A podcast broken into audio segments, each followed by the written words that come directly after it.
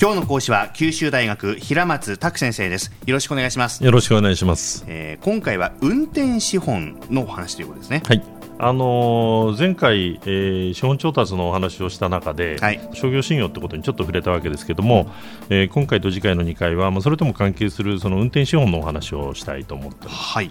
で運転資本はですね、あのー経営計画を策定するときなどに、まあ、時としてそのきややこう軽視されがちなんですけれども、まあ、実はそのキャッシュフロー管理上極めて重要なですねあのファクターなんですね。はい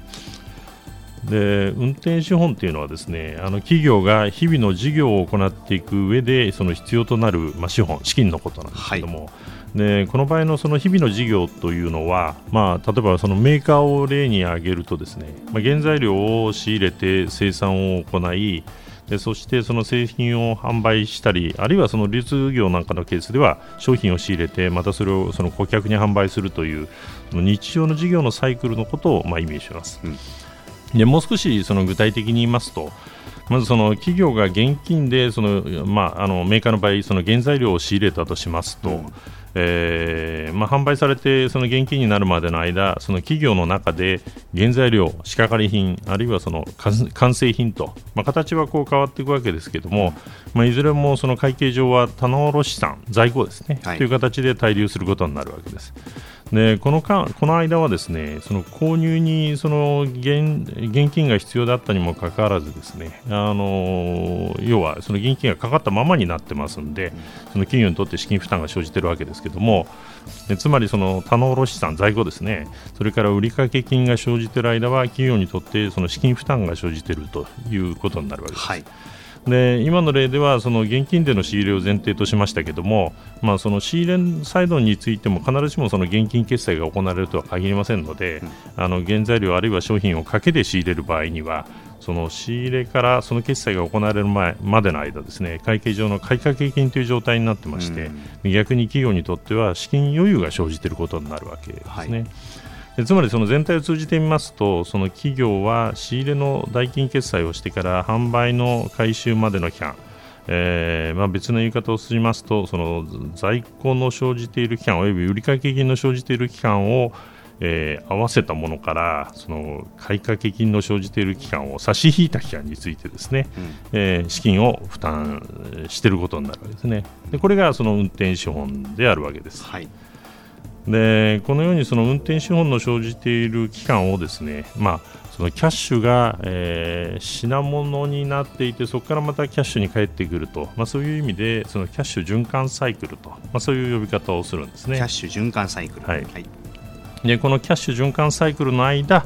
企業はその負担しなければならないその資金をですね、まあ、結局どこかから調達してこなきゃいけないわけですね。でこの資金を調達しようとすると、えーまあ、そこにはその利息を支払わなければならないわけですけども、うんまあ、逆にその運転資本という形で運用されている間はですねこれは全然一銭のお金にもならないわけですね。はいまあ、ですからその一番その収益率の低い運用ということになっているわけですけどもでしたがってその企業にとってはですね、えーまあ、この運転資本が大きい、まあ、これはその取引金額が大きければ大きいほどそれからキャッシュ循環サイクルが長ければ長いほどその収益の圧迫要因それからキャッシュがまあ必要になるよあのキャッシュのニーズが膨らむ要因ということになるわけですね。はいで、まあ、業種や企業個々の違いもああるわけですけれども運転資本がですね売上の2割や3割に上る企業も、まあ、あの少なくないわけです。でそのためですね売上を急速に伸ばしているその企業の場合にはですね運転資本が急速に増加することになるわけですね。はい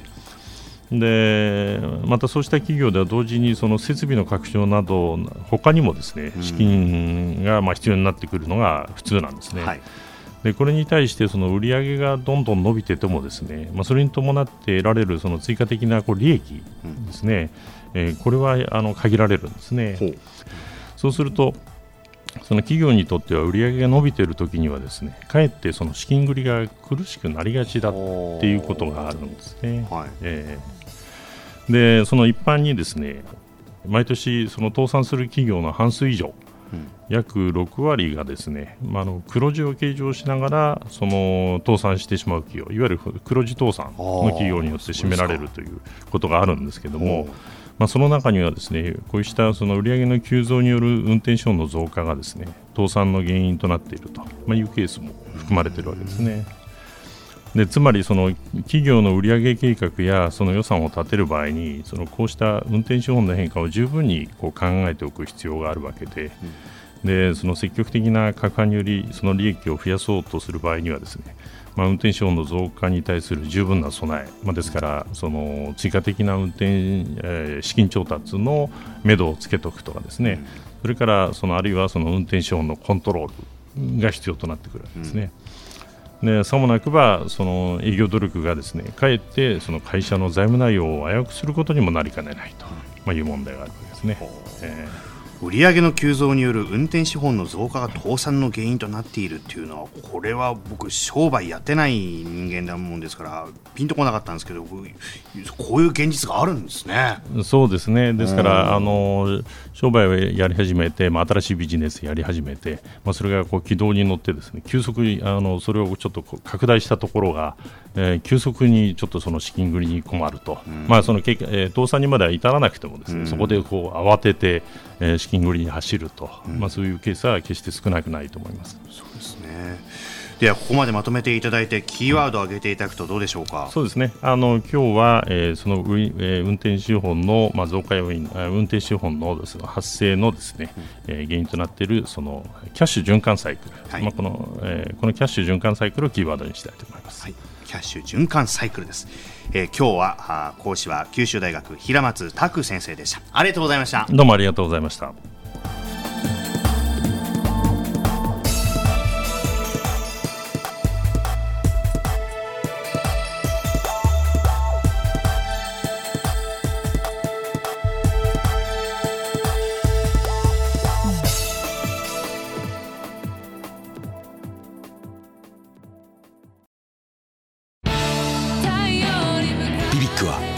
州で生まれ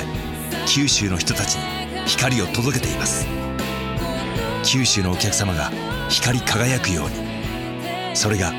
QTnet の変わらない思いです。キラキラつながる QTnet。